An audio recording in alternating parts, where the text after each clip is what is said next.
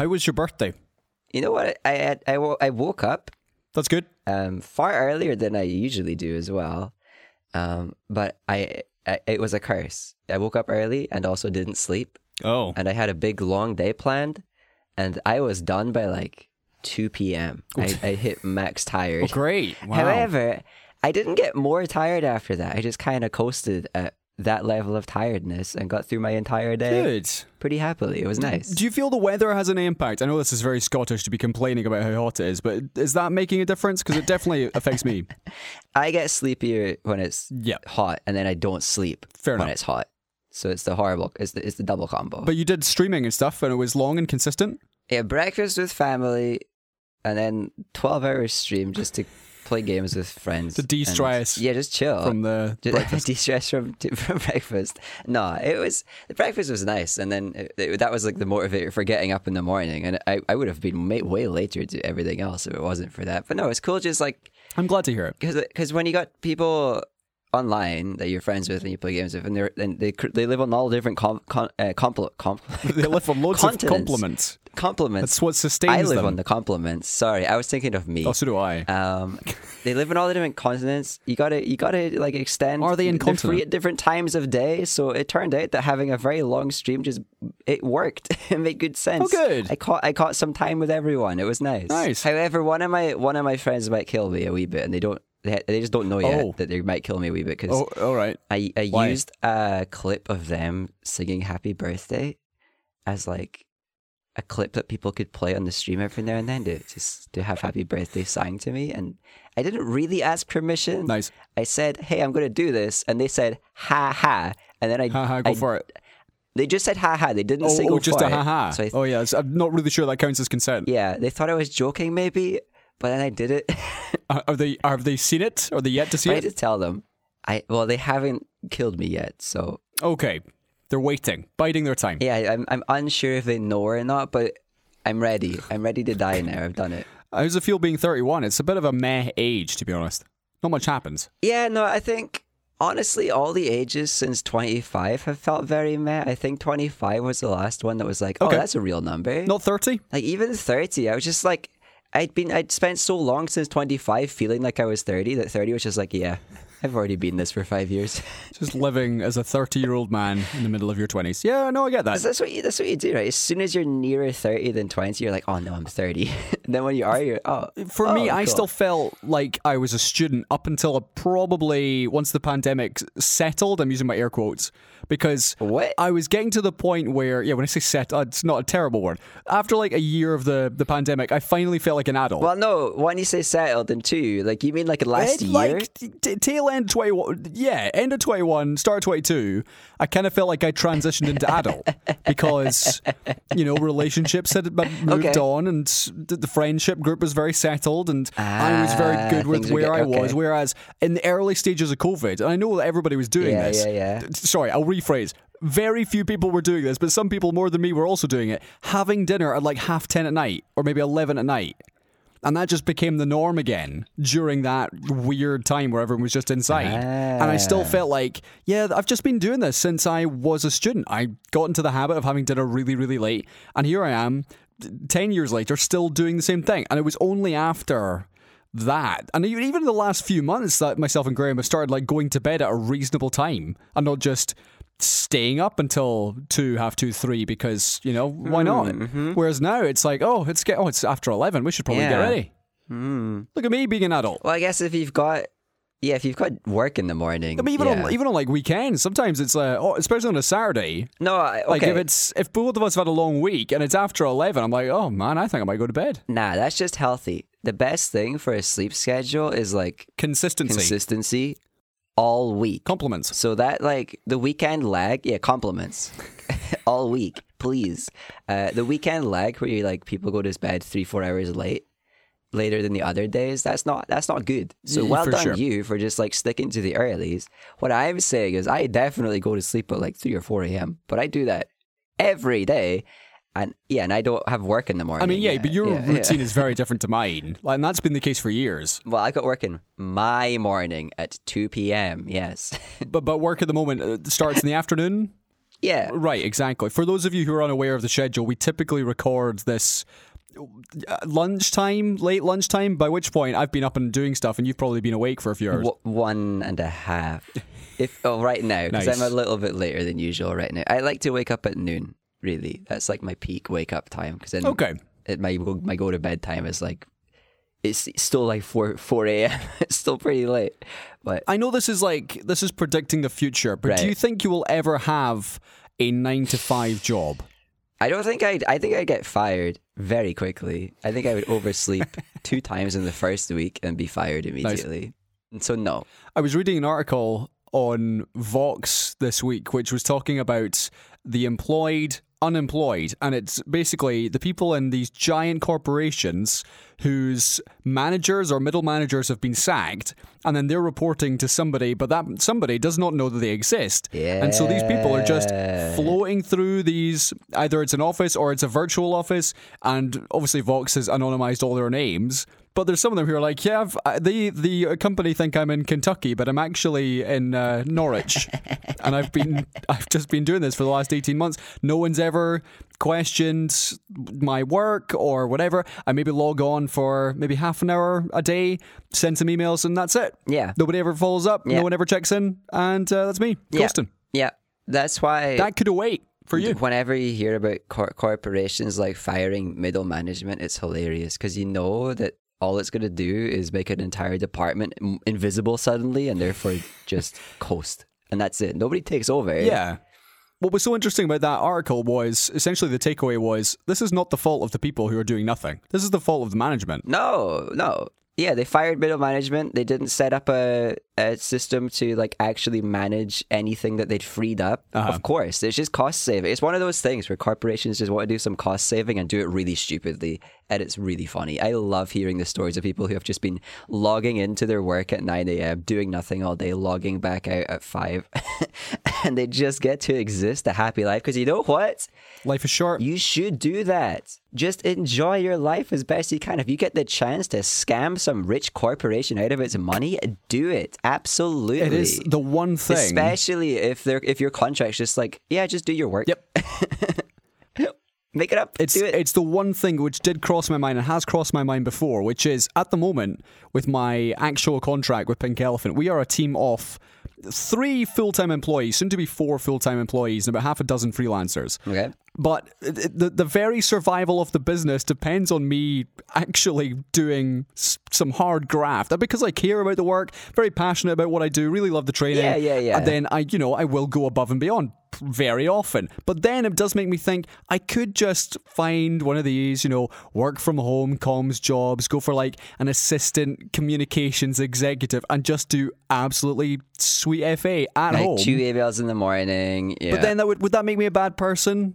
Like probably a little bit. would- no, no. Whereas now I work really Well, hard what- and I really enjoy it, but I I do run myself ragged. Nah, nah, nah. Like doing minimal work and surviving, it doesn't make you a bad person. That stuff is like the propaganda that's being bashed into us our entire lives of like, be a good, diligent worker because Sorry. that's your purpose for existing. Did I ever tell you the story of when I went for a job with STV News as a reporter? I was yet to be employed in the newsroom, and they asked me the question in the job interview, "What's your biggest weakness?" And I said, "Well, sometimes if I pitch a story to the editor and I don't get it, I will just browse YouTube all day." 'Cause- and that and that was my answer, and I genuinely thought they wanted to know. I was like, "Well, look, I was just being honest." no, you're Did not know it was a trick question. Oh boy, I work way too hard sometimes. Sometimes I just don't know when to stop working for free. I'm a perfectionist. Yeah, yeah, yeah. What's your biggest problem? But Sometimes I just like give you the, the money back. You you pay me, I, I just accidentally give it right back. You want to give me a tip? No, it's fine. Let's put it towards charity.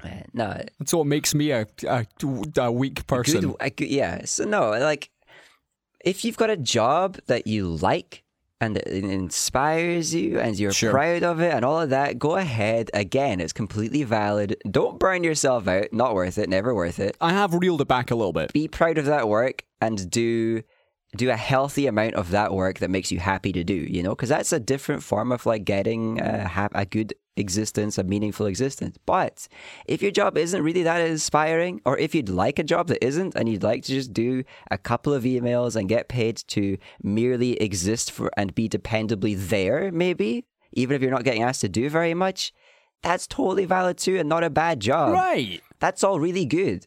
Like Sure. I, I'm in the privileged position where I don't do very many hours of work a day. I get paid enough to afford a comfortable life for now until inflation goes crazy, which it is. Um, And to advertise the podcast. yeah. And because of that, I've got the perspective of being lazy and just enjoying life now when you are in your like save up for your pension or retirement age. It's really good. I don't know why it's not just the thing we're taught to do. Sure. Like it should be the default is just doing the the happiest, most relaxed life now. because this society is going to collapse, James, if we don't just burn ourselves to the ground with our work. Come on. True. It will. It- I did actually see on my uh, our mortgage application fund for our new house that my retirement date is due to be 2060, mm-hmm. which is disgusting. It's uh, but, Graham's was 2065. yeah, and that's like we, we're taught do all that, retire when you're super old, and live luxury for like whatever years you've got left. Which when you're in the lower classes is obviously not much, 18 months. and then when you're up, upper classes, you've retired anyway. So like we're just punishing poor people. Sure. Um, but no, like it's just such a backwards way of, of, of, of living and it's a backwards way of reality. And it wouldn't be the case that we had to do this. It would be more optional if it wasn't for the changes that were made to the economy and the tax system in the 80s and onwards. Um, Uh-huh. and if it wasn't previously d- due, due to over industrialization, it wasn't previously due to having a feudal system and all of those things where we're constantly getting stamped down on by the people who control the system. But please, please, everybody, live comfortably. just, how- just chill. I'm impressed with how quickly, sorry, we got from your birthday to capitalism. I know. Must be a record. I know. It, has got to be. and I remembered your birthday at one minute past midnight, by the you way. You did. You were you were very quick. I totally didn't set an alarm to remind me. For that one year I forgot. optimistically, the future's looking different, okay? One, you're remembering my birthday now. I'm remembering yours now. Huge change for us. True. But two, with the changes that are coming with technology and all of that, society is going to have to adapt. So there's another chance. Which we will get into. Yeah, there is a one more chance again coming up to kind of like change things for the better for people rather than for the better for rich people and corporations. But, but before we actually get into the show proper, I do want to very briefly mention did you see this week, James, that Saudi Arabia have announced they are going to cut their production of oil by, I think, 100 million barrels a day, or maybe it's a Oh. week, because Ah. oil prices are too low and they want to put them yeah, up. mm, they're going to make some fake scarcity. Oh. So everybody, go fill up your cars right now because those Wow. fuel pump prices are going to go back up again because the rich people decided, hmm, we're not making enough money out of this oil anymore. Let's let's cut the production and ramp the the price up again. So just to warn you, people are terrible. yeah. Uh, It's, it's part of the whole thing. It's like it's, it's Sorry, remind you. like the, the almost the entire capitalist system is based around faking the scarcity. Food Greed. It's all fake scarcity. There's so much food we could be feeding the entire world easy peasy Although, and cheaply, but we're making it all look scarce, so it stays a little bit expensive. sorry, again, just to throw in the more bad news, I was reading and learning this week about the uh, theory of the nuclear winter. Do you know this? All right, yeah, yeah, yeah. Nuclear winter. Yes. I I did not know this. This is basically this. Have you never seen such classic films as? Oh wait, I forget such classics films. The ones that Viggo Mortensen was in a nuclear winter. Lord of the Rings. kid. Do you mean the road? Ah, the road. I was going to say Long Road. I knew that was wrong. It's a different movie. Uh, no, so for those of you who are unaware, nuclear winter is this theory that if there is a nuclear war, Yeah. there will be so much dust Yeah. and debris thrown up by the explosions Yeah. that it will blot out the sun A little. for Yeah. months, you know, a little for months, so that crop yields will fail across the world, and all this like dust will get trapped in the ozone layer. Everything gets colder. and so the yeah, the temperature of the Earth become a tundra. plummets by up to 11 degrees. Yeah. Uh, all the food fails, and then society collapses. So, nuclear winter. Yeah. Look forward to that coming soon. So move to the middle of your very important strategically bombable cities so that when nuclear war happens, you get bombed instead of dying in nuclear winter afterwards. Well, the, the idea is, in, if they can just hold off the nuclear war for 19 days, myself and Graham will be in our our detached house, so we'll be able to defend ourselves more readily. Whereas now, Oh yeah, but then you'll die in a nuclear winter. no, but we're Larbert. Russia's not going to bomb Larbert. Yeah, yeah, but nuclear winter is global. That that is true. That is true. So, Larbert is a part of the globe. well, you're telling me it's a world of its own. It's paradise. yeah, no. So I stay in the city. I get bombed. I disintegrate in zero seconds. I don't even notice Correct. it's happened. Yep. You suffer for days and days and days and days and days, and then you die. I'm taking disintegration. You are closer to the Faslane naval base than I am. Yeah. So, if I mean, if they're going to nuke anything, it's probably that. Yeah, yeah, yeah. But I feel I've, I do fear for the people who are further up north than, than Larbert because they will have even more of this like apocalyptic suffering to troll through. Yeah, you might still get the fallout. They might not even get the fallout. They just have to actually just starve to death slowly over a, a, Like a, a everyone would years. just uh, everyone would just run or drive to the far north, and everyone on the A9 you just get stuck. You would get stuck in miles and miles of traffic. then you think, all right, we're just gonna have to do a Viggo Mortensen and put the bags Yeah, on our yeah, back and walk, and you just end up walking to Alton Breg. all of those old films based around these like scenarios they've been they've been thought through pretty well they're kind of realistic Absolutely. society does not do well with systemic changes like nuclear winter Well, I'm glad we have ticked that one off the bucket list. Happy birthday to you. what is this intro no idea.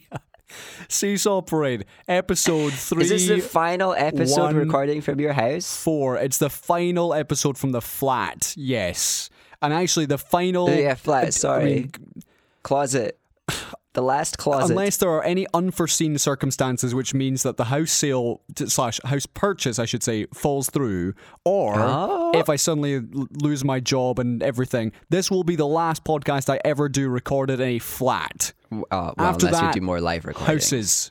Unless, yeah, well, uh, yeah, probably should do that. I might host that Okay, a house that I am living in. This is the last one ever, folks, so treasure it. treasure it this is well actually Hold it it will be the, this is the final ever closet episode Correct. Hold it dear as if it's a possession that you are clinging on to after the fallout. hug your phone hug your phone right now Anyway, thank you very much for listening to whatever this show has become. We've depressed you all already. I'm sorry. the fallout of what used to be an award winning Scottish entertainment podcast talking about news and politics and sport. Maybe turning 31 did make me just more cynical based off Eh, of this intro. Maybe it has.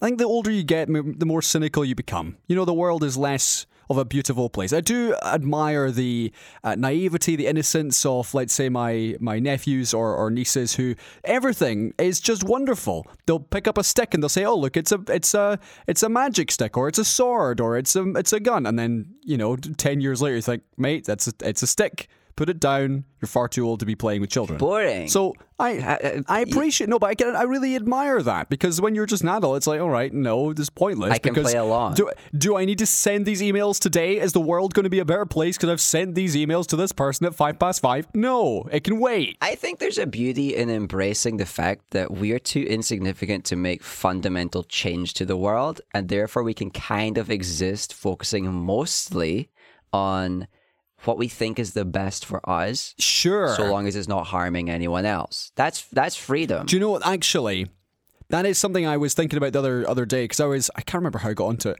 Was talking about the, what impact you will leave on the planet, and I was thinking about let's say my mother's grandparents. Right. I have no idea who they were, what their names were, what they did, Right. uh, what their impact was. And eventually, everyone in this planet who knew who those people were, were also will also die. Yeah.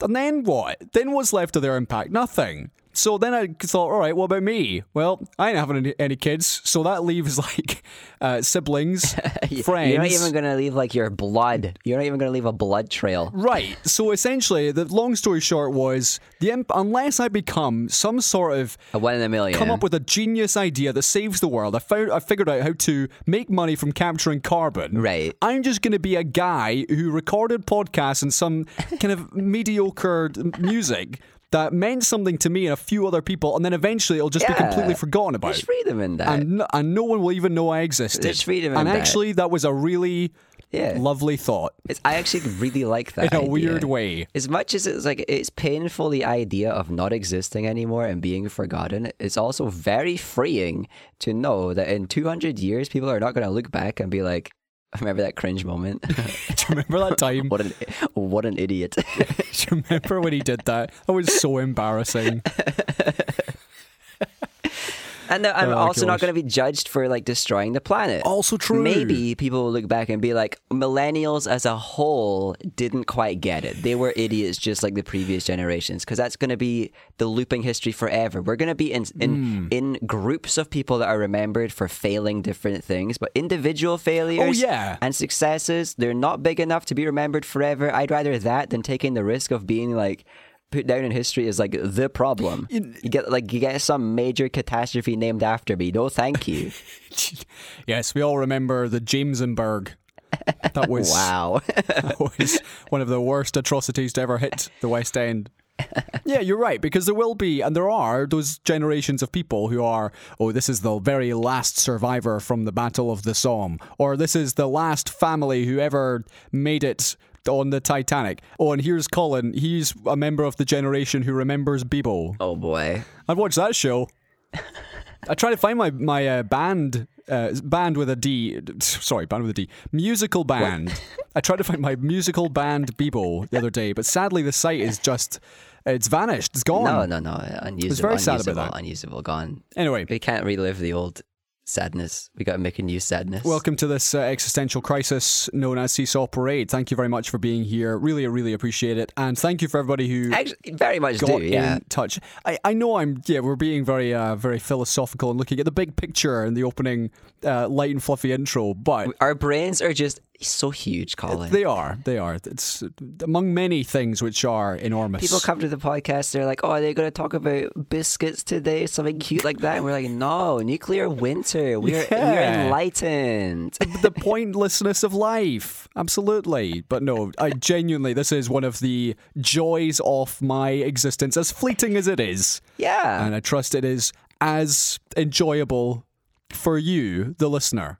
And thank you for those of you who have got in touch at Seesaw Parade on Twitter, or you can just get in touch generally with, with us on the phones or on, you know, send us a, a PO box. we should number. we should get a PO box. You know, it's a hundred quid. Know, I can afford that. It, it- it is, yeah. And seesawparade at gmail.com if you have anything longer form. Also had some more feedback to All right, uh, the other yeah, podcast I did. So if you're yet to go and listen to that, I'm I'm I'm, I'm again going to punt you over there. It's the Strong Go Men yeah, yeah, yeah. podcast by my brother. Yeah. And we did talk about similar ish sad issues, but it was Oh, in like- an unli- uplifting way, but still sad. Not hypothetical sad. no, this this was this was very much the um the real real sad. Concrete sad. Yes, and the joys of worm theology. So if that's right up your street, Oh. go listen to it. And come back to hear us talk about Philip Schofield. Mm. Ah.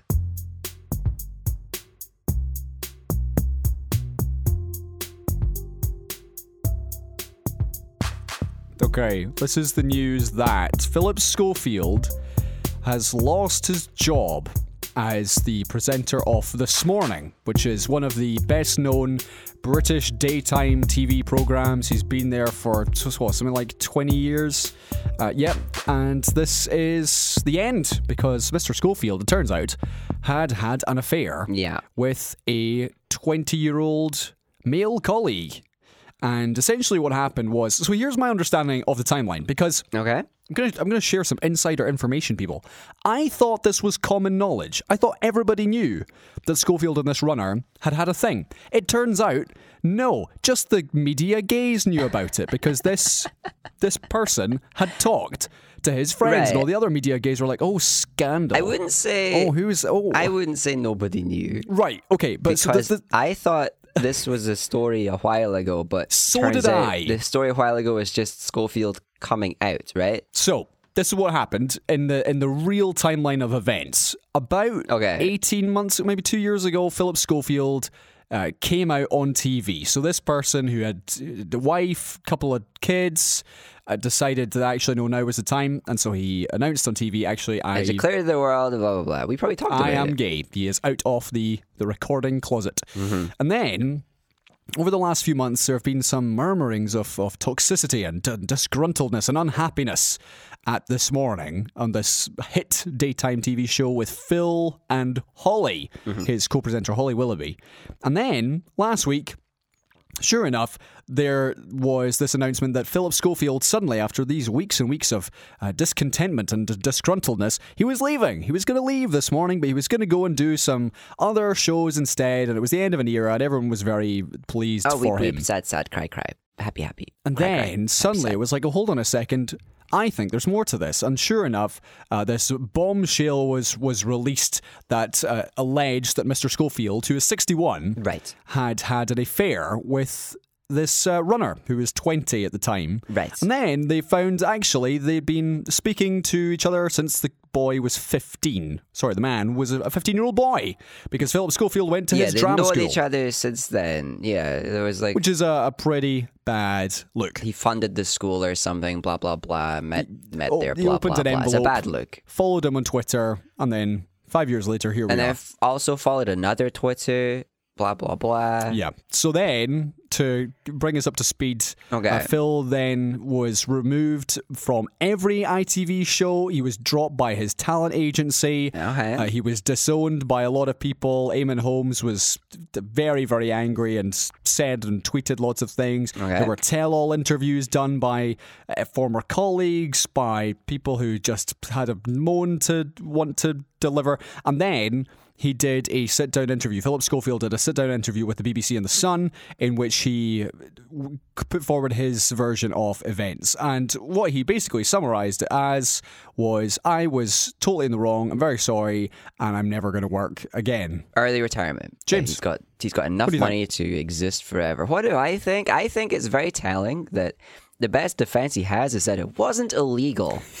Right? I think I Yeah. think you know that something is very much wrong and obviously something to be guilty of if the best you can say is, "Oh no no no no, I'm not going to jail at least." It wasn't illegal. Yeah, like he's That's cl- my defense. the fact he's having to clarify that, you know, eh, on the air is like on like having to say, blah, blah, blah, blah, it wasn't illegal though. It's it's he knew it was wrong and of all of that. But people people do things that they know is wrong all the time. He's out of TV. I hope he is right about staying out, you know, and He he doesn't try to. He won't. I don't believe he will. I think he'll find some way back in. Um, but I, I, I like. I hope he just stays away because people that do these kinds of things, a breach of trust on so many levels, and manipulating someone in a in a less significant, less powerful position, Right. need to be out because So- it doesn't matter if it wasn't illegal. There is no way there isn't an element of power play here. So that's one of the things I wanted to talk about, which was he denied being a groomer, Yeah. which.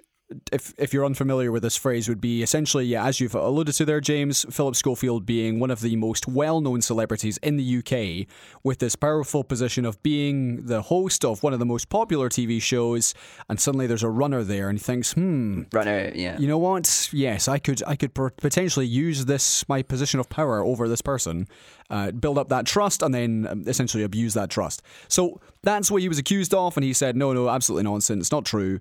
Um, but the fact is, if this was, let's say, if this was a 15 year old girl yeah. that he first met, and there was a picture of her as a 15 year old girl, and then she was Like five years later, flash happened. forward, there's been an affair. Yeah, it would be again very similar. Well, it's essentially the same thing, except with a heterosexual relationship, and I'm sure he would still have the same questions, if not worse. Yeah, yeah. I think since he already did the thing a year and a half ago where he came out to make headlines and dodge this story being a thing, sure. um, it's pretty obvious that for a long time he's known this this wasn't just like two innocent people casually like having at worst an affair, right? He knows and knew that there was something to be hiding and that there was something to be uh, ashamed of beyond just I'm cheating on on family, which obvi- or, or wife, which obviously is bad enough, but these days probably not. You get fired from your TV spot over hundred percent of the time. Uh, I think I think as it's the same it's the same point again. He came out and he's a, he's he's he's having to clarify so hard. This isn't illegal. I, I'm not grooming. Blah blah blah. That it's like it's the smoke. There's got to be there's got to be fire. And and in his position of very famous, very experienced TV person, he knows there is no there is a no relationship with a runner that is ethical. No. He, maybe he didn't like actively do any child grooming, deliberate anything, leading someone on, building them up into someone who's fallen in love. But there is no way to have this this power imbalance ethically in that workplace. There was there was one thing. So- sorry, there was one thing that Philip did say that I somewhat agreed with. Okay. And he said there had been an element of homophobia within the coverage because he said if this were a an affair between him and a woman, it wouldn't have led to him doing tearful televised interviews with the BBC and then him quitting. But because it was a, a, a gay relationship, there was something that was seen about about this as, that was wrong. And the example that was given by a commentator was the fact that Al Pacino this week, have you seen this? 83 um, has yeah. just fathered a child with a 29 year old, which is yeah, something. yeah, like And that's that's almost like a oh wink wink well done him. That's impressive. uh, yeah. There has been some like So so I, I don't entirely agree with that, but I do understand where he's coming from. yeah, I get the the ground the ground level of that point. There is still stigma towards uh, homosexual relationships in celebrity circles, and they get more of a deal made out of them.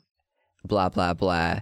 Whereas there is still in some circles this praise of the old the old grandpas still pulling them young beautiful women, which is obviously exactly as problematic because you can't have that le- it's the same. You can't have those those those imbalances in terms of um, power completely ethically and easily. And it is also creepy when someone isn't uh, attracted to people their their own age. It just is weird. Like biologically, it's weird. We're supposed to grow up. I mean, it's a it's a big Yeah, age like- gap. We're supposed to grow up and fill different roles as we age. And one of those roles is not having the children anymore with the young people anymore. Like that's just our role in society has shifted to a different place. So Sure, he's sure. right. But then also, that's not why this is in the headlines. He's not in the headlines because it was a, a homosexual affair. He's in the headlines because it was a kid, maybe a young man. Or sorry, a young man, may be a kid. Sorry, I did that the wrong way around. Um, he's in he's in the headlines because of the power imbalance. He's not in the headlines just because it's homosexual. And maybe because this is the part at the ground level, maybe he has seen some reporting that's been like extra scandal because it's gay, but I haven't seen that to be honest. He also talked about the fact that his career is over. And it's also something I disagree with because the British public are very forgiving. And I'm sure Yep. Within a couple of years he'll be back. He'll be doing something. He might not be working with Holly Willoughby, Oh, and and fans these days, but no, he's uh, he- he'll be back. fans these days with their like as we see in politics, celebrities, sports fans with their their their imprinting on the people they like because we've got so much closer attention through things like Instagram, Snapchat. People feel much more connected. They are very forgiving. He's still got a fan base. They have not moved on just because of this. I can guarantee it. Okay, before we, we move on and talk about AI, I do want to talk about ITV. So this is the the channel which the program was hosted on. Executives there have defended their duty of care to staff after this furore over, over Philip Schofield's affair. Uh, there's been, as we talked about there, allegations of a toxic culture at the program, and uh, they've then defended their duty of care, saying that actually they were unaware of this affair, and that when both Philip and the runner were questioned, or or they were asked directly about the affair, they both denied it. So. T- to me, it's it does seem awfully naive to think, all right, well they both said no, so yep, I believe them. Yeah. Even if all the other evidence pointed to, well, hold on a second, that runner is spending an awful lot of time in Philip's dressing room right. and reading between the lines rather than, all right, well, he said no, so therefore it's fine. Let's just look the other way. Right. I, I I I don't think it's surprising though. And that's where trust comes into it. Yeah, I don't think it's surprising though to know that some British institution is just doing their the, the the bare necessities, you know, just barely asking the questions, accepting answers, no investigation, no nothing. I think that's just I don't know. That's that's how our system works, right? We just if you've got power, you don't really get asked questions. Still, which is a problem. Sorry, that wasn't really the best follow up to what you said. I I got hooked on it, it. it was something. For me, the final piece of all this was, and it's a very difficult subject, so I want to give people an advance warning. We are about to talk about suicide. Okay. Did you see in the clip him itself, Philip Schofield started by saying, when he was asked by uh, Amol Rajan, who did the interview, how are you feeling? And Philip was, his one of his opening sentences was, I think I now understand how Caroline Flack felt. Oh, And for those of you who need the the, the reference, Caroline Flack was similarly British celeb who took her own life a couple of years ago because she had been arrested or either charged or arrested with uh, assaulting her partner. And of course, that was given so much coverage by the tabloids, by press, by social media, and yeah, and then she she took her own life. right. So that comment got a lot of blowback, but some people were saying, I well, mean, yeah, I can see why. you know, give this guy a break. He clearly has been through the ringer. He knows what he did was wrong. Let's leave him alone. Yeah. And other people who were saying, well, hold on a second. You're what invoking the name of of someone who, in a completely different situation, uh, did something which they were clearly feeling was the only way out because of their mental health. And that's where, what you're going to mention that you're going to bring that up. Yeah, So- no, uh, yeah. That was a, a difficult one for me. I didn't really know how to feel about it. No, I don't like that. I think that's slimy. I, I think that's a slimy way to uh, state that you have been feeling suicidal. Because honestly, you can't just say that. Sure, because I think there's there's different ways of there's other ways of explaining it like that without having to bring that Uh, up. yeah, and ways that just only focus on you, the person who did wrong things right now, rather than kind of like bringing up somebody else and trying to like make people think of them and all the sympathy and the feelings that they had about that as well. You know, I think I think that was a deliberate answer. There's that wasn't just like unplanned. No way. I, I, I like, I, and I'm saying no way, blah blah blah. I'm being hyperbolic. It, it's just it feels so fake and slimy of an answer that I just don't like it at all Okay. like I'm not trying to imply he's not feeling suicidal.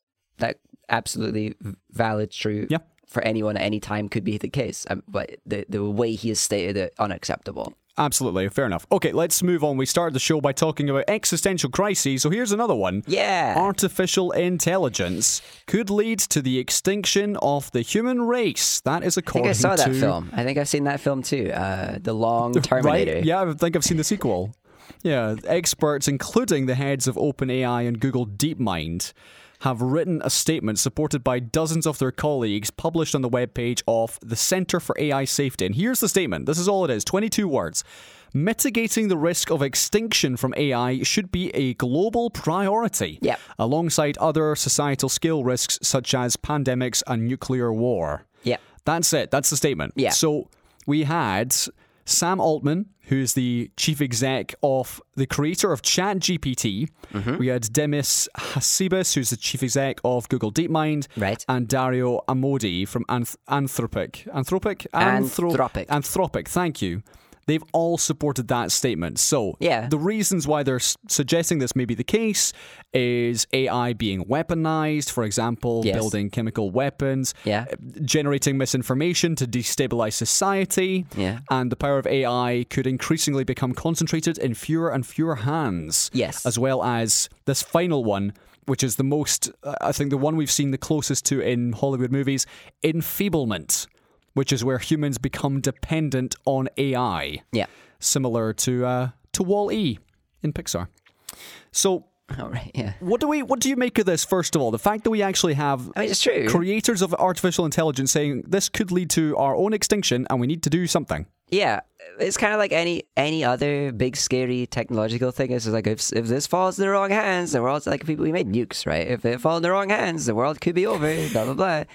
It's but but it's it's it's much more accessible because it is just big computers make this. You know, if you if you're good enough at, at, at AI and you got a big enough computer, you could have a very good one. Um, if it has been like one when a few more generations of the of the technology. So yeah, like it's it's as valid as any other time we've been scared of new technology. And yes, uh, we need the good guys. This is in quotes because it's mostly just corporations, which obviously aren't really that good. But we need the good guys to stay ahead of the bad guys, and and in like dealing with the tech as it is developed and. Uh, dealing with the, the the possible weaknesses of the tech or or the possible weaknesses of how we respond to it.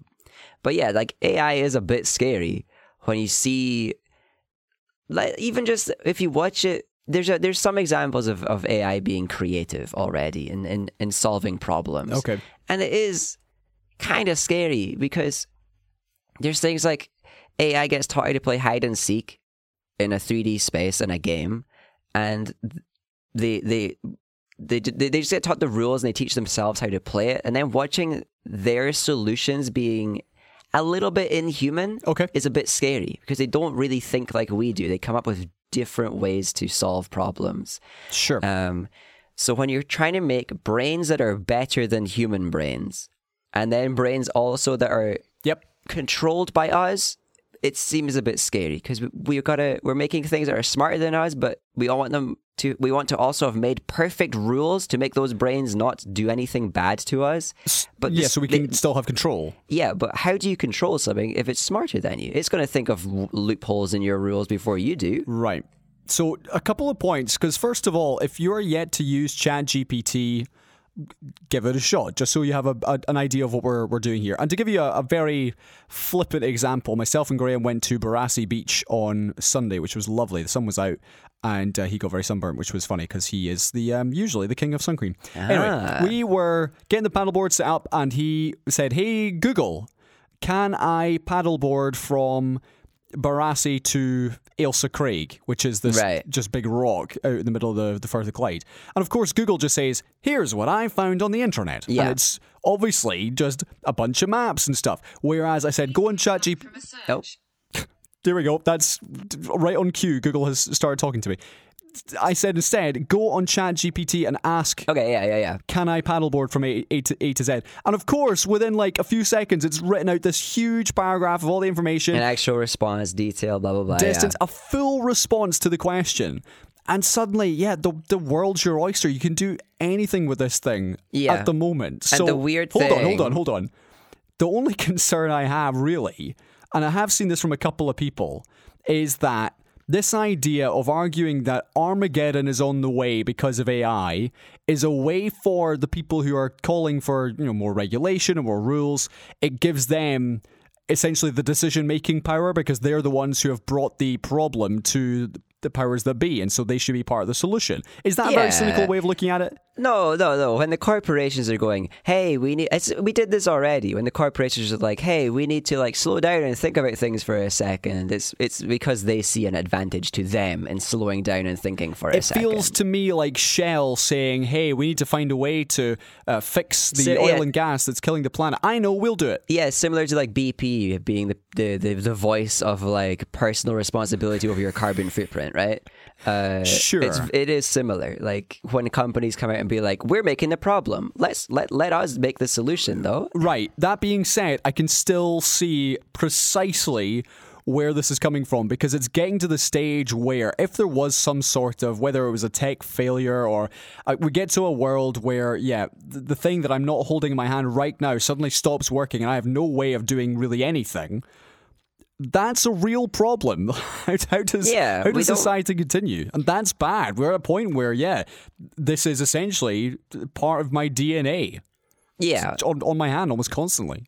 That does uh, we like there is this idea that humanity has already changed that we are dependent on things already. I don't really mind the idea of humanity growing dependent on stuff we always have kind of we grew dependent on agriculture right if agriculture just stopped working suddenly we Sure. would not survive you know we, we always grow dependent on the new things that we're doing so we might grow dependent on ai um, and so long as uh, that dependence is is uh, examined and understood over time. I'm sure we can deal with it healthily, similarly to how some people are still dealing with dependence on phones and devices healthily, whereas others just uh, haven't learned that yet, where they have addictions and stuff like that. That's that's always going to be a case um, whenever new technology is is uh, developed. Um, AI is is the scary part is the way it thinks and the way it might not be controlled by us. Or like they say there, the way that bad actors could just use it to very creatively make things that we couldn't think of, like the like a very like a, like a, how to change a disease to make it even more infectious, like how to change a virus to make it a pandemic instead of a yeah yeah so yeah. there are it's just another tool that will help bad people do bad things, but at the same time, it's going to help the good the good people do the good things. Hopefully, at the same rate. I don't see why AI we should just we should assume it it will be more powerful as a malicious tool than as a tool for good. I think it will be balanced, just like any other technology has been, and we will need to keep funding all of these programs to stay ahead of like the the the the, the malintent in the world. That's that's the case forever, but there are these scary things of uh, we, we've all watched iRobot. We've all watched Yep. the, the Terminator films. You've all seen these things, and they are well, they are just they're well thought through media examples of what we're going to be experiencing. Of how do we tell these artificial intelligences what to do in a way that we can guarantee they won't break the rules that we've thought of, and we can't. I can't see a way we can do that because they are going to be smarter than us. Yeah. But at the same time, things like ChatGPT, uh, AI images, all of these little things that we can do for a bit of entertainment, that's fun. There, there's going to be there's going to be tons of new things that we can do, um, new experiences that we can have as humans that are going to be very interesting. Um, one of the more interesting things about this is a complete tangent. One of the more interesting things about ChatGPT there Okay. um, and it is already becoming relevant, is that it is predictive text, basically. okay. It's kind of like when you're predictive texting on your phone. You know, you just click the word, word, word, word, word, word, word. Yep. It's just very smart version of that. You ask a question and it, it is constantly predicting the next word that would be in the right answer to your question until it's done. Okay. So sometimes it's just making things up. Sometimes it's predicting stuff that is, that seems smart to it, but is just fake. So p- there's been a case where a lawyer tried to use it to generate um, a, like s- something for a case, and it just referenced some fake cases in the past. It made up some cases. I saw this. There's been instances Yeah. of people submitting like um, essays and stuff, and the references are made up. So Mm-hmm. Understanding the tool you're using matters. People don't seem to understand what the generative text is. It's predictive. It's not. It's not guaranteed to be real. So it will be the same for any other AI tool that comes out. The most important thing for us as individuals who are just not powerful enough to create the next global virus Okay. is understanding the tools we're using. Right. We could talk about more. Talk, I'm sure we will talk more about that. I could talk about this for a long time. I'm Yes. sure we will. Okay, one final story before we move on. Uh, this one more to, to mention rather than to get into real discussion about. This is the train disaster in India, which has been suggested now that it was a signal fault which led to this crash, which at the moment, uh, the tally of people who've died is at 275 Wow. and more than a th- more than 1,170 people injured. Uh, so still families searching for their loved ones. So essentially, what happened was there was a passenger train which collided with a stationary train. It derailed, and then derailed carriages struck Yeah. a second train passing in the opposite direction, uh, and they were doing speeds of around about 80 miles an hour. So Right. pretty horrendous stuff, and the pictures are awful, as you can imagine. Yep. This, to me, though, James, is not the first time we have had a rail disaster in India, and No. they have something like a million miles of track. One of the biggest train networks in the world, millions of passengers using it daily, but clearly there's a lot of infrastructure that needs improving. I mean, yes. Like India, very dependent on the trains. Um, obviously, trains, excellent. Very good idea for countries to have trains. But better idea for countries to have trains that are well maintained and rail networks that are well maintained. Got to be continually investing and improving in those. And what we're seeing in India and other countries too is that older networks are not being maintained because it's kind of expensive and we need to balance the books, blah, blah, blah. And disasters happen. Um, but like you're saying, this isn't the first. It's a big crash. There are crashes, not too often, but often enough. And I don't think much is going to change based off of this one. A few hundred people dead. They can just assume the next crash won't be for a while, right? And I, I doubt they will will see a huge a huge amount, of investment. I hope we do though. Um, in in because India, it's people so dependent on the train network. They deserve to be safe when they're using that train network. Um, and just like any other country. The infrastructure that we have needs to be maintained. And I think globally we're seeing a little bit of a lack in that. Um, aside from obviously anywhere that's letting China pay for it all, which is a problem in a different way.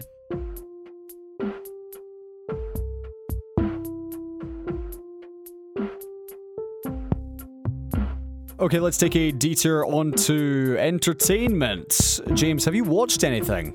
I feel like I finished something. I'll have a think. Have you watched the TV show that I've watched? What one? Wait, hang on. Succession. I am watching the TV show that you have watched. So right. don't spoil what it. episode are you on? I will not. I I'm like halfway through final season, I think. Interesting. Okay, well, let me tell you about Succession Season 4. For those of you who are unaware, this is the HBO drama which is Games of Thronesian in its storylines, its dynamics, and some of its dialogue is, well, just its dialogue flat out is phenomenal. Yes. Cast of characters including Brian Cox as Logan Roy, who is the patriarch of the Roy family. He's basically Rupert Murdoch. He owns this massive news entertainment uh, conglomerate, and as you'd expect from a title called Succession, it's about which of his children is going to step up, and his children are Sarah Snook. Wonderful actress, Jeremy Strong, absolute nutter but excellent actor, and Kieran Culkin. Well, And so that is sorry, I should re I should be kinder. He is a method actor who does not know when to turn Kieran off, Cult- Culkin and also Kieran Culkin, who is amazing. method. I do, like okay. So before you start your review, the fact that that Strong is method acting for um I forget his name. What's the character called? Uh, Kendall, Kendall Roy. Kendall. The fact that that Strong is method acting for Kendall Roy blows my mind because Kendall Roy just seems like a dude. He just yep, absolutely. Like he's an asshole, yes. That shouldn't take acting to be an asshole to the level that he's an asshole. He's just a guy reading lines in a very simple accent. Like the acting is good. The, the succession acting is very good. There are subtleties to it that are great. Yep. But the fact that he's method acting for this means he is bad. You're saying he's a good actor? He's bad. I could act this character. No, no, no. I I stand by the fact he's a good actor. I do. I could act particularly, this character. particularly when you see some of the the arcs of his character throughout the show, but particularly in season No, four. yeah, he's good. He, I'm, I'm, I'm being, I'm exaggerating because, because, I, I would say the times where he's, where his acting shines is when he isn't doing the normal responses Okay. that a method actor would need. Though it's like the moments where he's like frozen, Yep. or the moments where he's like having to do something really subtle, and I don't see how you have to method act for that either. Right, well, hold on. He's hold not on. playing a very complex character. Hold on, we are skipping ahead. So this is the show. we are. which is now it's done. The show is over. It is run for four seasons and it's finito. Yeah. And it's from the mind of Jesse Armstrong, who started off with Peep Show, I think was his first big break, and then this has Yeah. been his brainchild. Yes. Uh, writer behind it all, and it's here's here's my opening gambit, James. Okay. This is my in my top three shows of all time, Yeah. hands down. Yeah. Okay. Yeah. And if you were to ask me, would I want to wa- rewatch Breaking Bad or rewatch Succession, I genuinely don't know which I would choose. That's how highly I think of the show. Yeah. That being said, Yeah. yeah. I, I it is not a show for everyone because No. No. No. No. it no, is no. very fast paced. The dialogue is razor sharp. And if you're looking for Breaking Bad esque levels of excitement, then it's a different kind of excitement. Oh, it's, family drama. Right. It's just constant family drama and business drama. If, if the words family drama and business drama don't sound fun to you, then 50 50, you might not like the show. So I, I watched an interview with Jesse Armstrong, and he said, "People ask me all the time, what genre is this show?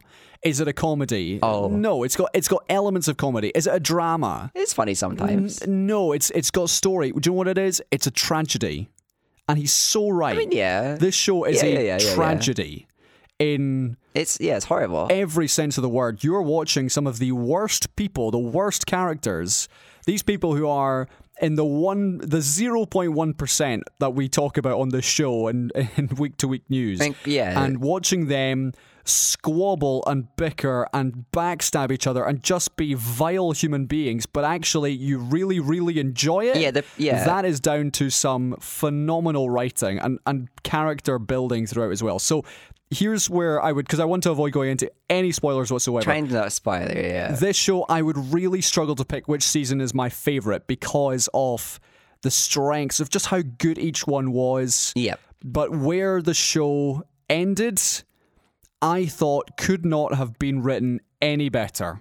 It was a phenomenal ending because you, Yeah. you know what it's like with a TV show you love. You want them to hit that final episode out the park, Right. and there's there's shows I can name you loads of them which haven't, which have Yes. massively missed the mark. Yes. This one was it was chef's kiss in terms Okay. of I'm looking forward the way it. it dealt with the stories that have been building, not just this season, but over previous seasons as well, and how it culminated, how it ended. Just I am still thinking about the finale and I watched it a week ago. Good. Yeah, yeah, yeah, So- yeah. I like that kind of show.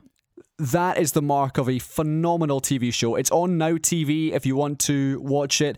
And as I say, it's not for everybody, but if you're just going to watch one episode and stop, then no, give it a few episodes. Yeah. Get to know the characters. And Yeah, then there's not a good guy in this show. That's the that's one of the no, main there's, things. there's people you like. Yeah. There's people you like, but there's there's no one who you're like, oh yeah, he's a good guy. Nobody deserves a win. They They're all deserve all- to be put in their place and actually just slammed into misery.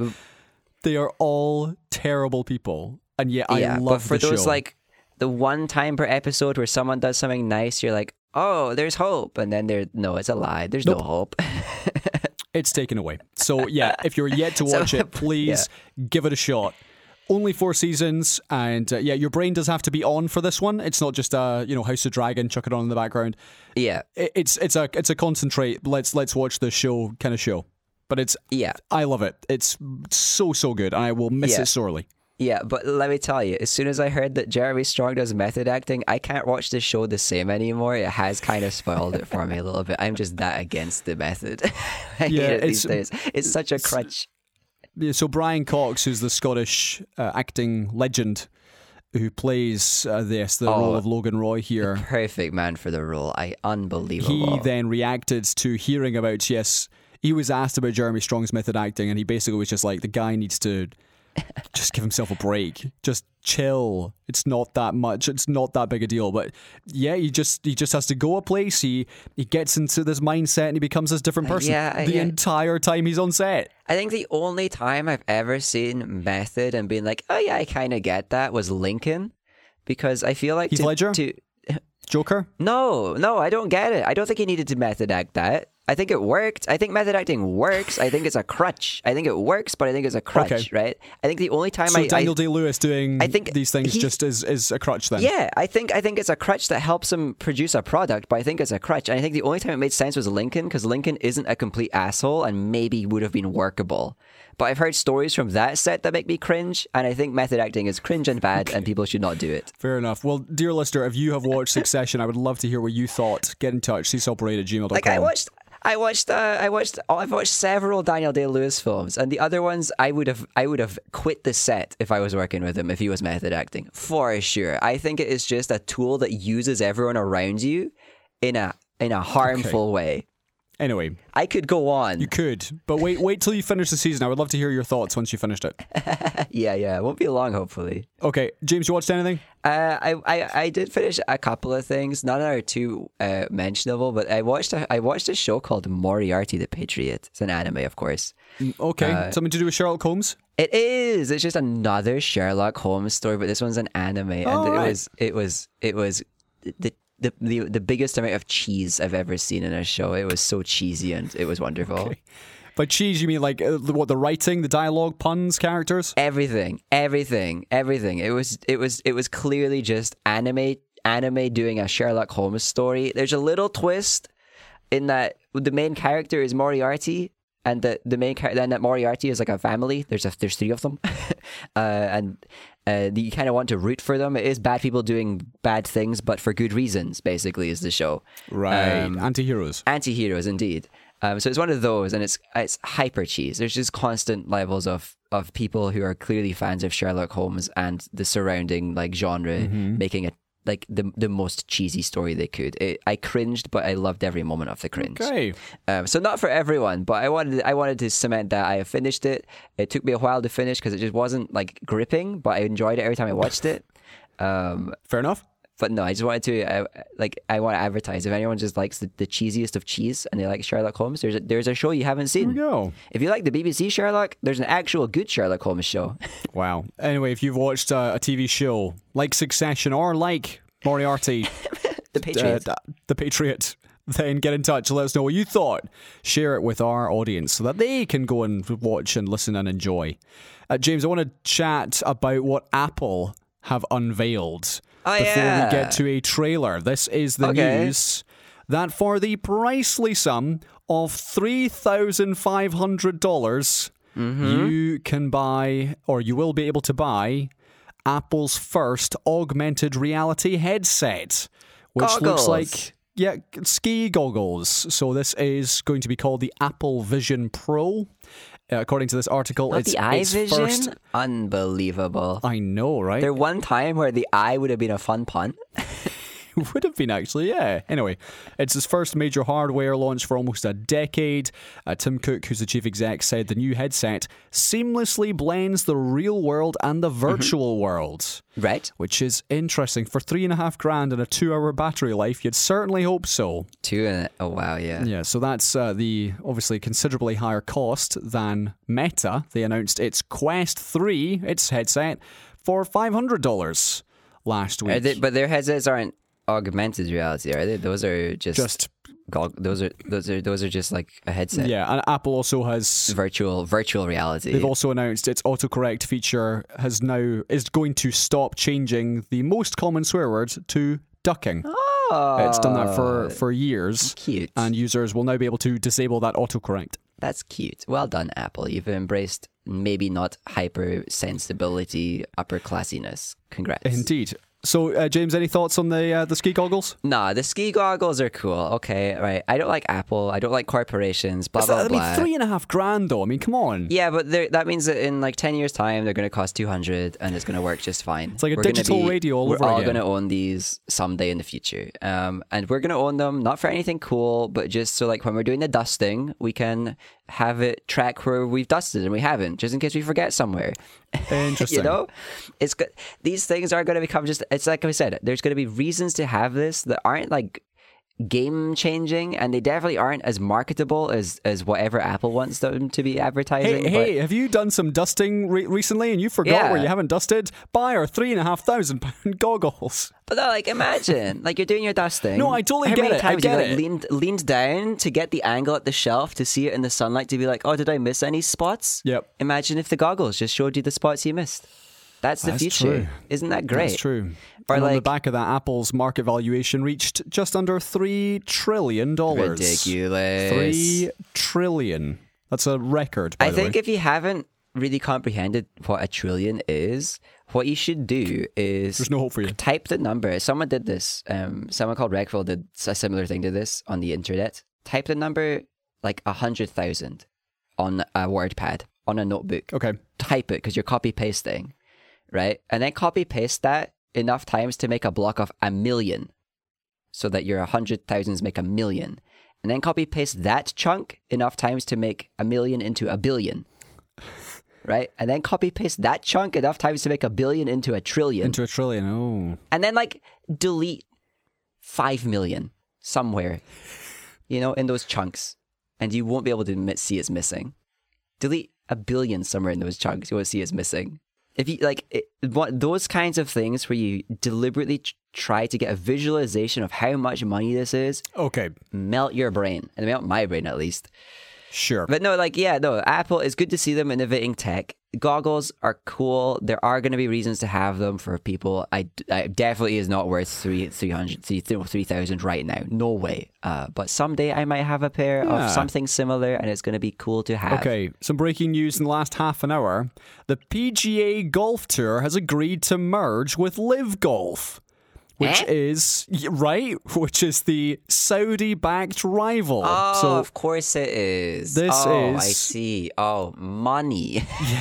just announced in the last few minutes the PGA have agreed to merge. Not said yet. Uh, it comes after, of course, both parties have been embroiled in various lawsuits regarding antitrust claims, and this deal is going to end all litigation. but how's it? so wait, that would mean that all the golfers, because if you remember this, this was the basically the Saudi enterprise which said, "Hey, all you famous golfers, we'll pay you loads of money, and nobody's going to watch your tournaments, but we'll pay you." Yeah. And some of them were like, "Yeah, sure, I'll do that for uh, twenty million dollars uh, a tournament." Yeah. And then everyone else was like, "No, I'm doing it for the love of the sport. I'm going to stay with the PGA, even though Yeah, I get yeah, paid yeah. pennies and lots of people watch it." So this is the end of that money. Money and viewers. It talks. It sounds like a monopoly, Colin. Yeah, so it's going to be, uh, they've signed an agreement which would combine their commercial businesses and rights into a new, yet to be named for profit company. Wow. How are they going to pay for that? Oh, wait, they just made oil scarce again for fun. Yeah, yes, they did. For funsies. Okay. Anyway, that's happening. Shall we talk about a trailer? Ah, please. I, I, I was I was feeling good, and then we talked about the entire world being held hostage to fake scarcity again. Here's uh, a show. I mean, it's kind of running the theme today. Black Mirror is back. Oh no! I'm not gonna feel good. Nope, this is meant to be, James. Season 6 has a trailer. Here's a clip. The first question any platform is going to ask is what's the hook? The first step is to recognize that you're not in control of this.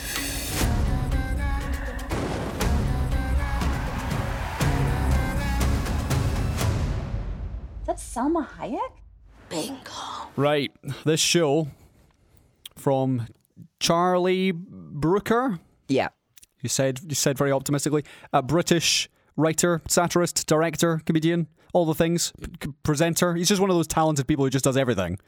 Uh, once again, looks like they have raised the bar for the show. I certainly like the look of this. Actually, yeah. What did you think? Yeah, this looks promising. It it looks like there there is a quality to it that maybe was missing from the previous right. season. So what it looks like even the even the trailers didn't look this good for the previous season. Sure. So, what it looks like, if uh, those of you who are yet to dive into Black Mirror, Yeah. is that it's an anthology. So, rather than a, there being a running theme through the episodes, they're all just like self contained stories. And in the last season, what I remember from the five or six episodes they did was that there were two that were really good and four which were just a bit meh. Yeah. Whereas this one, as you say, yeah, the quality looks excellent. There's some big, high profile actors in there. Aaron Paul, I believe, is doing a lot of the heavy lifting with the astronaut episode. Yeah. And so, yeah, I'm look, I'm optimistic because I've always enjoyed Black Mirror, even if I feel like they're the indie band to who you brag that you liked them before they got big, and their new stuff is I better. like them before their Christmas special. Yeah, well, once they did their their fourth album, that's where they you know they went they sold out. They were commercial. fell. Once they once they went Netflix, they yeah they carpooled So, out. so to me, I know it sounds cliche, but the original Black Mirror, when it was small scale Channel Four oh, yeah, stuff, like the Channel Four stuff. Yeah, it was better. sensational in terms of the the era of TV from which it was published. Whereas now, there are a lot of shows which have seen Black Mirror, been inspired by Black Mirror, and taken elements we've off seen it. this now, yeah. So it's less genre bending and less groundbreaking that it would have been. That being said, if you chuck clearly they've chucked loads of money at it, it's clearly a winner for Netflix.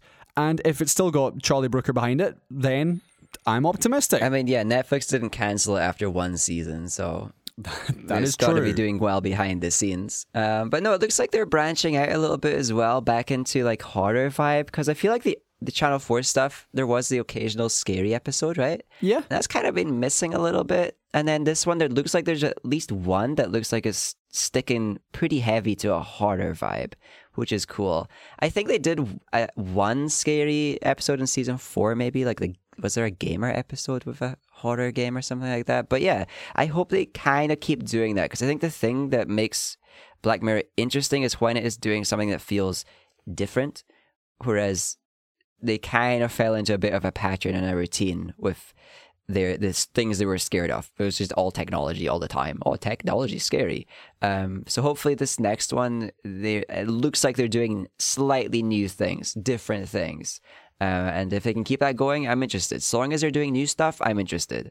And it was really cool that they didn't make any during the pandemic. I thought I thought Charlie Brooker Yeah. deciding to just make some uh, uh, Philomena Cunk stuff for the pandemic was uh, was a was a good move. Good move. One produced something incredibly funny and good, and two made us all not have existential horror and dread while we already had that for free anyway.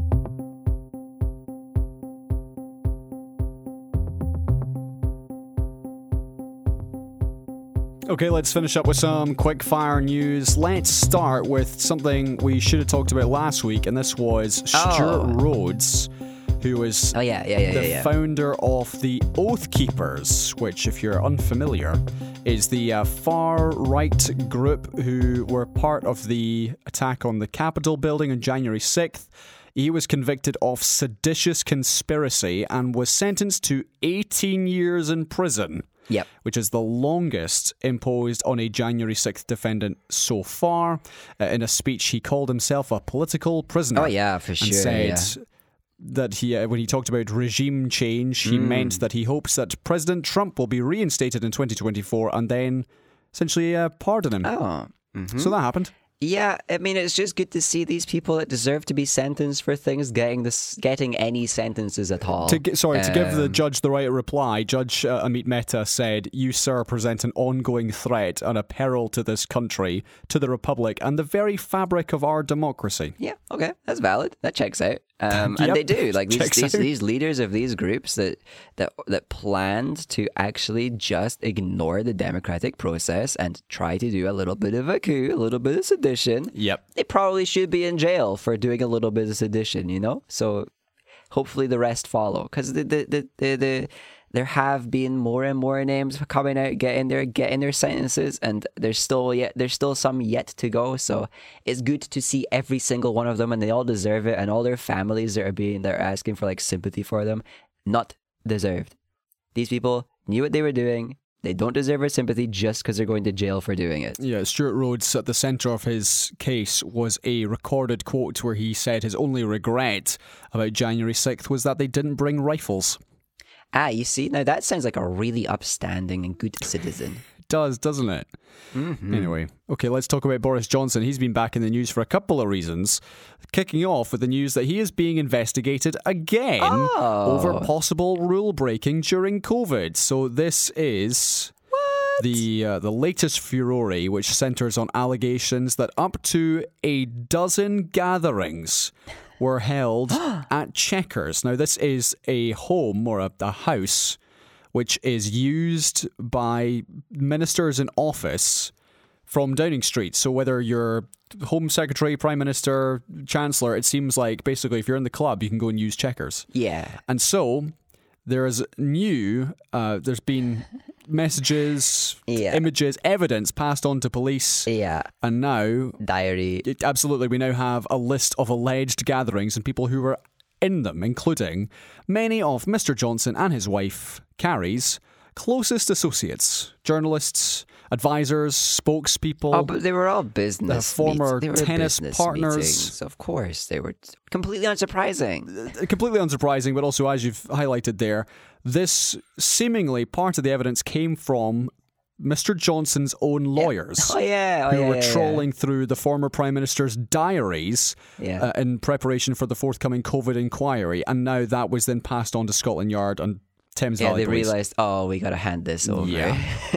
oh, this is a bit. Oh, we better hand this over. We'll get in trouble. And talking of handing things over, there's been other furores this week because Boris has said he is going to hand over all his WhatsApp messages from, uh, I believe it's 2021, unredacted, to the government's That's the idea. COVID inquiry. So the Cabinet Office had launched legal action to prevent the inquiry having these me- access to these messages I unredacted. think we spoke about that part. Yeah, and uh, I don't remember it. the former prime minister has now said, uh, actually, you know what? I'm just going to go around you guys. Here's all my messages from 2021. Give the messages anyway. Yeah. And here's the reason why. Sorry, I don't know if you saw this. Okay. This phone or the messages he's giving are only from spring 2021 because Johnson has said security advisors told him to permanently turn off his previous phone Oh yeah. Mm-hmm. when its security became compromised. Yes. So he can't show us any WhatsApps from before spring 2021 because he's been told to keep his phone off. that phone's off. Does his, is his phone going to explode? Like, what's the problem? you may here? not turn it back on. You're gonna die if you do.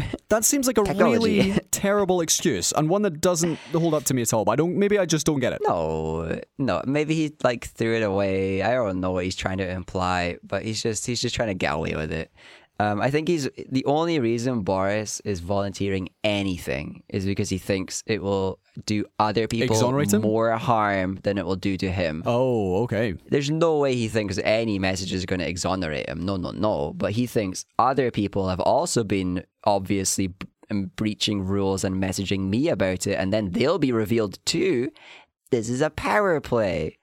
Um, that's all. That's all my. That's all my suspicion. Okay. Like I, he's not handing this over for good reasons. Uh, it's a move. and- There's always a move. And on the point of the cabinet office, who are if he hands it over. I don't believe him for starters. Okay, sure. And as to your opinion on the Cabinet Office taking legal action against its own inquiry, what's your take on that? Because essentially what they've said is, eh, hey, hands off, you can't have this stuff because we don't want you to have it, so therefore we're going to take you to court. no, basically, basically, I think the idea is the the inquiry is asking them for like messages, access to phones, all these things Yep. that you'd expect them to just be like, okay, here you go, all the official business, here it is.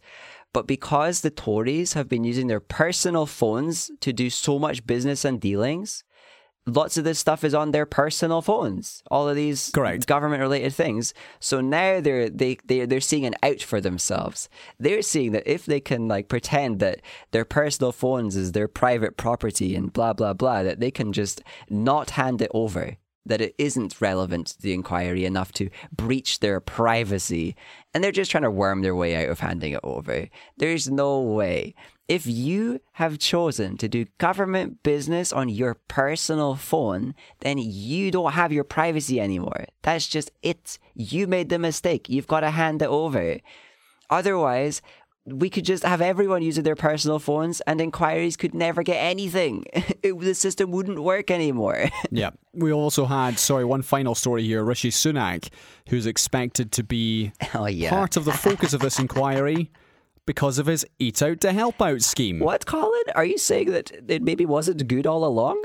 I mean, you'd think that that would be the general consensus, but no, apparently. This is just uh, Wow. b- being brought to light. So, this has been described as a spectacularly stupid campaign, which was uh, from the president of the British Medical Association. People died. I shouldn't laugh. People Right. died. And he it. also criticised the dysfunctional way in which the government, including the Treasury under Sunak, overlooked scientific advice throughout the pandemic. So Yeah. that is going to be brought up, I'm sure, in Here- great depth. here's here's one of the key parts over this one for me. Um, the it has been suggested and then not rejected by the relevant people that Sunak's scheme here didn't get vetted by even the health secretary. Really? He just decided economy needs this. We do this for economy reasons, and it didn't get checked by health reasons. It didn't. It didn't go through like a health check. It was just like, oh, we need to save all these jobs in the economy. Let's just eat, eat out to help out, and then people died. Um, so the idea is that Hancock didn't see this. Hancock's aides have been asked, and they haven't rejected that idea. And I think that not rejecting things generally means yes when it comes to the government. So that's my suspicion. That's what the that's what the suggestions are. Um, surely the inquiry finds like he's an idiot at least. You know, like we judge you idiot, and then he gets fired for being an idiot. I'm unsure that that would be a, a, a very scientific or governmental way of dealing with the inquiry. We have decided that this uh, this person is an idiot. End of inquiry. You are actually doofus. Classified. Fud. Here's your label. Keep it. Put it on your put it on your jacket. You may not take this label off. Idiot.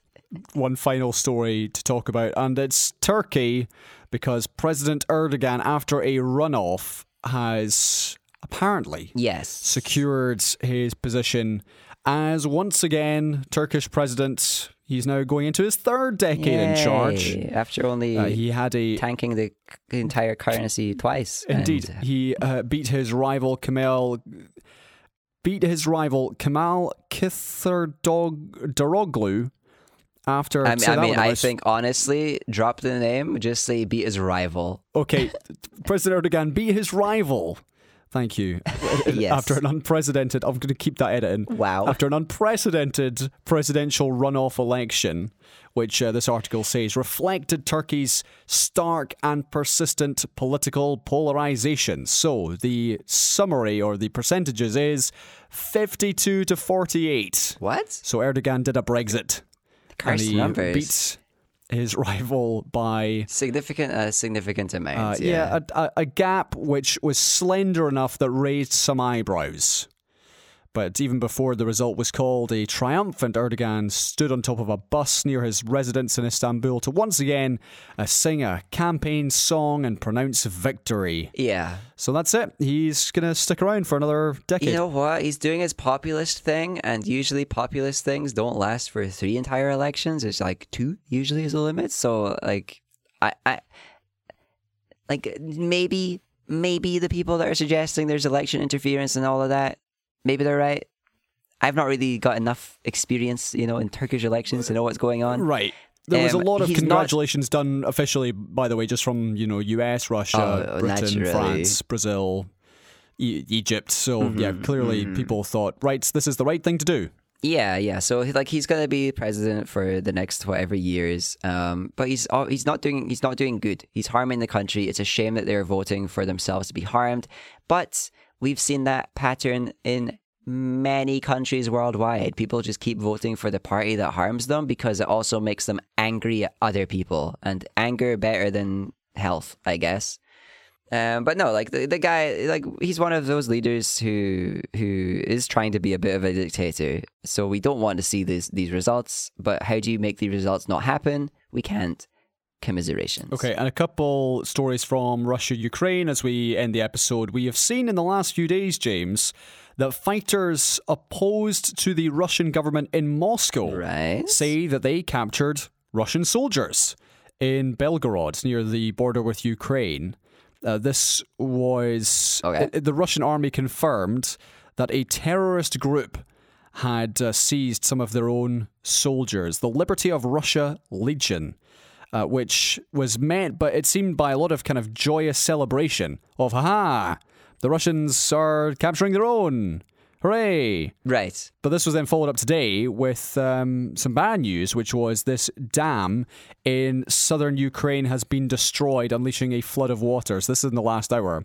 Ukraine's military and NATO have accused Russia of blowing up the Wow. dam in, oh, it's the Kakhovka hydroelectric power plant in Kherson. It's under Russian occupation, um, but it powers a huge amount of the local area, and there are Oh huge amounts of local towns, villages, which have been evacuated. Right. So we'll we'll see how extensive this flooding is. I mean, that's just evil. Like so, yeah. The, like it's the same. It's the same. Russia, Ukraine, the same as it has been for so long. There's there's stories swinging in either direction. I saw that Zelensky saying he's ready to like Ukraine's ready to start the counteroffensive and stuff like that. But Yeah. lots of people die in counteroffensives. Um, I hope it goes well. You know, and the people don't just throw themselves into the meat grinder for no reason at all. Yeah. It's it's just constant depression. I'm just like it's it's crazy what's happening. I, like, it can't end soon enough. Yeah. My goodness. Well, it's the rea- reality is it's not going to. This is going to be going on for I'm I'm convinced No, years. especially since it's a Russia-U.S. proxy war, it could drag on for the rest of our lives. Yeah, yeah. We did have the the, the new Chinese army secretary say that you know war with the US would be ab- a terrible, terrible thing, and let's please not do it. Yeah, yeah. Which I thought was very measured. It is, and it's the same as usual. Like this war, a proxy war like this is going to help America's economy because they just pump money into themselves to make weapons and sell. You know, great, good for But there, them. there will be, though, I'm sure, a reckoning when it comes to to bring this episode to a close. The 2024 U.S. election, who this week, by the way, we saw Mike Pence. Oh uh, yeah, announce Mike Pence is officially running for president. He's in it. He is in the race. But we did see with Ron DeSantis last week, he was asked about what would he do if he was elected president with the Russia-Ukraine uh, conflict, and his answer was, "Well, what we need to talk about is the genderization of the military." So, to me, it shows that there is clearly Oh part of American politics which does think, actually, I'm not really sure we should get be getting involved. So uh, let's just back off and let Russia do their thing. Lots of people say there's like people on all sides of politics that say we should back off and let wars just go fast so that the least people die and occupation who cares blah blah blah. There's Yeah. people who think that we should stop trading, make peace talks. There's all sorts of things. I think I don't think there's any hope for America to stop being uh, hyper focused on their military and industry. I think that's just Sure. they're doomed forever until there's system systematic change, like fundamental to the core change office of the states. I think Republicans and Democrats are both going to be pro war forever. Um, the answers that we're seeing, DeSantis just doesn't know how to answer, so he's trying to make the war another culture war. He's trying to make a literal war exclusively a culture war. Like like like the military is a problem it's not masculine enough. Let's make that a problem, you know? Because that's all he knows is how to make things into the, the a target on the woke. The woke are the evil ones, not Russia, you know? So I don't know. The, the, the primary for the Republican candidate is going to be insane. It already has been insane. It will continue to be. But unlike previous runs where it's funny, every time I'm laughing, I say unlike. For my entire life, every time I'm laughing at these things, it's like a more hollow laugh every everyone because it's Sure. we're just looping the same things over and over again. And i know that we're going to keep looping these things. I've known forever that f- we're going to be looping these things until we die but each loop is just less funny. Circling the drain. we really are. As a as a as the whole world we're just we're, we're s- but gr- we do have an orbit. We literally are circling and in this case we've got a metaphorical one too Oh, okay. Well, what a what a place to end the show, and what a way to end our final episode from the cupboard closet. oh do you want to walk out of the closet while talking well, say they say the goodbye while stepping out of the closet That's a great idea. Okay, well, dear listener, thank you once again for listening to this show. I'm Yeah, going to pull you. back the door of the cupboard as I do this and uh, welcome you to a new era Wow. of Seesaw Parade from an actual house. But um, it's going to be so it's the different same old host, same old Oh, chat, same old. Sh- okay it's going to be no different at all yeah, it'll be exactly the same, and probably the audio will not change a bit. Yeah. certainly you won't notice anyway. Shouldn't have even told you Okay, well, James, I'm going to uh, I'm going to exit the cupboard. So um, or the closet. Bye, Colin. I'm leaving the closet. Thank you very much, Bye. and uh, thank you everybody. See you later. We'll we'll see you Okay. um on the other side. oh that was good Bye bye. bye I'm more gay now. oh dear